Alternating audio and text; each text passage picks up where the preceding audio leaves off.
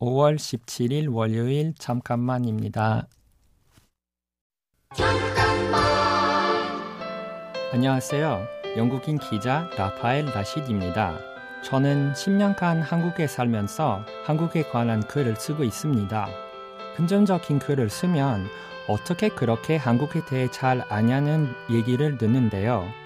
비판적인 글을 쓰면 외국인이 뭘 안다고 그러냐는 얘기를 듣습니다.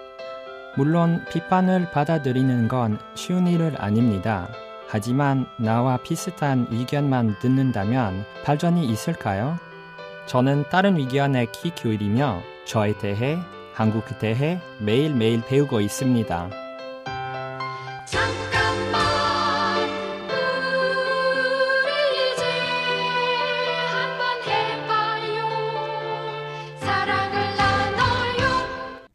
이 캠페인은 천만 고객과의 약속, DB손해보험과 함께합니다. 5월 18일 화요일 잠깐만입니다. 잠깐만. 안녕하세요. 영국인 기자 라파엘 라시드입니다. 한국에서 직장 생활을 할 때 필요한 기술 중에 하나가 눈치였습니다. 막내라면 회식 자리에서 눈치껏 고기를 구워야 하고요. 상사가 퇴근하지 않으면 눈치껏 먼저 일어나선 안 되죠. 눈치가 복종의 기술로만 쓰이는 것 같아 아쉬웠는데요. 사실 눈치는 더 유용하게 쓰일 수 있다고 생각합니다. 동료의 어두운 표정을 읽을 때처럼 상태를 살피며 배려하기 위한 기술로서 말이죠.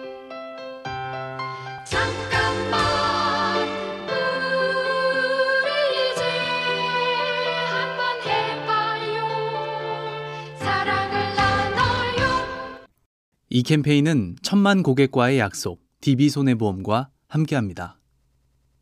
5월 19일 수요일 잠깐만입니다. 잠깐만. 안녕하세요. 영국인 기자 라파엘 라시드입니다. 한국에 온 지 몇 달 안 됐을 때 결혼식 초대를 받았습니다. 영광이었죠. 영국에선 정말 친한 친구만 결혼식에 초대하거든요. 그런데 막상 결혼식장에 갔더니 사진 찍을 때를 빼면 제가 왜 있어야 되는지 모르겠더라고요. 제가 생각하는 결혼식이란 친정한 친구들의 축하를 받으며 치르는 것입니다. 결혼식까지 사회생활의 연장이라면 슬프지 않나요?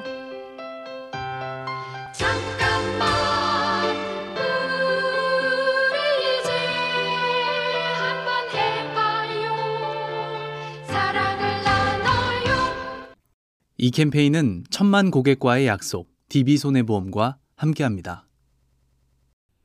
5월 20일 목요일 잠깐만입니다. 잠깐만. 안녕하세요. 영국인 기자 라파엘 라시드입니다.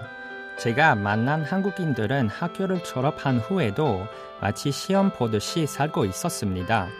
정답을 마치듯이 일정 나이가 되면 취업하고 결혼하고 아이를 낳는 식으로 말이죠. 그런 친구들이 모두 행복한 것 같지는 않았습니다. 짧은 교제 끝에 결혼한 한 친구는 이제 와서 미혼인 제가 부럽다고 하더라고요. 인생에는 정답이 없다고 생각합니다. 내 인생의 답은 스스로 만들어 가야 되지 않을까요?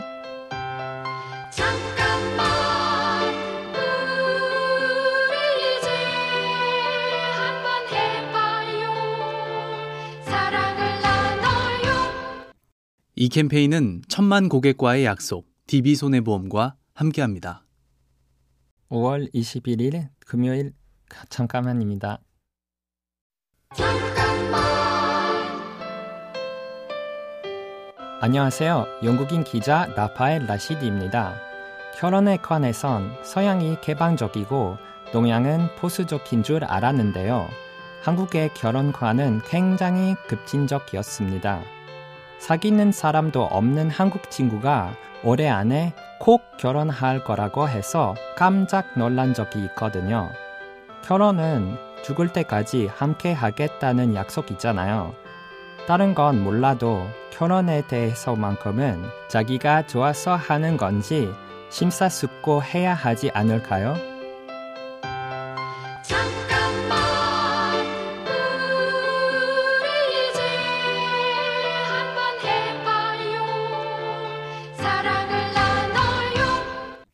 이 캠페인은 천만 고객과의 약속, DB손해보험과 함께합니다.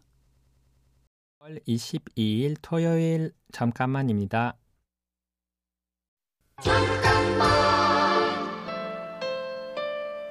안녕하세요. 영국인 기자 라파엘 라시디입니다.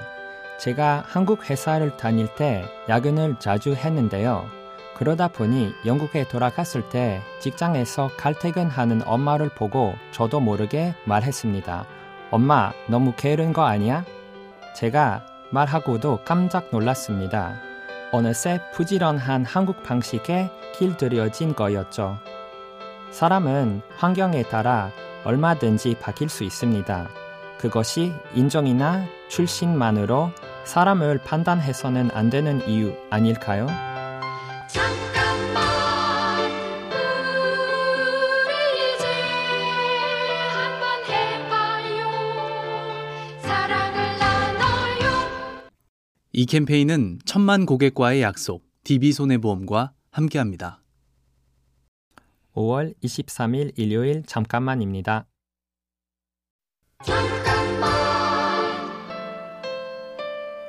안녕하세요. 영국인 기자 라파엘 라시드입니다. 스펙 쌓기란 말을 한국에 와서 처음 들었습니다. 대학 진학이나 취업할 때 스펙이 판단 기준이 된다고 하더라고요.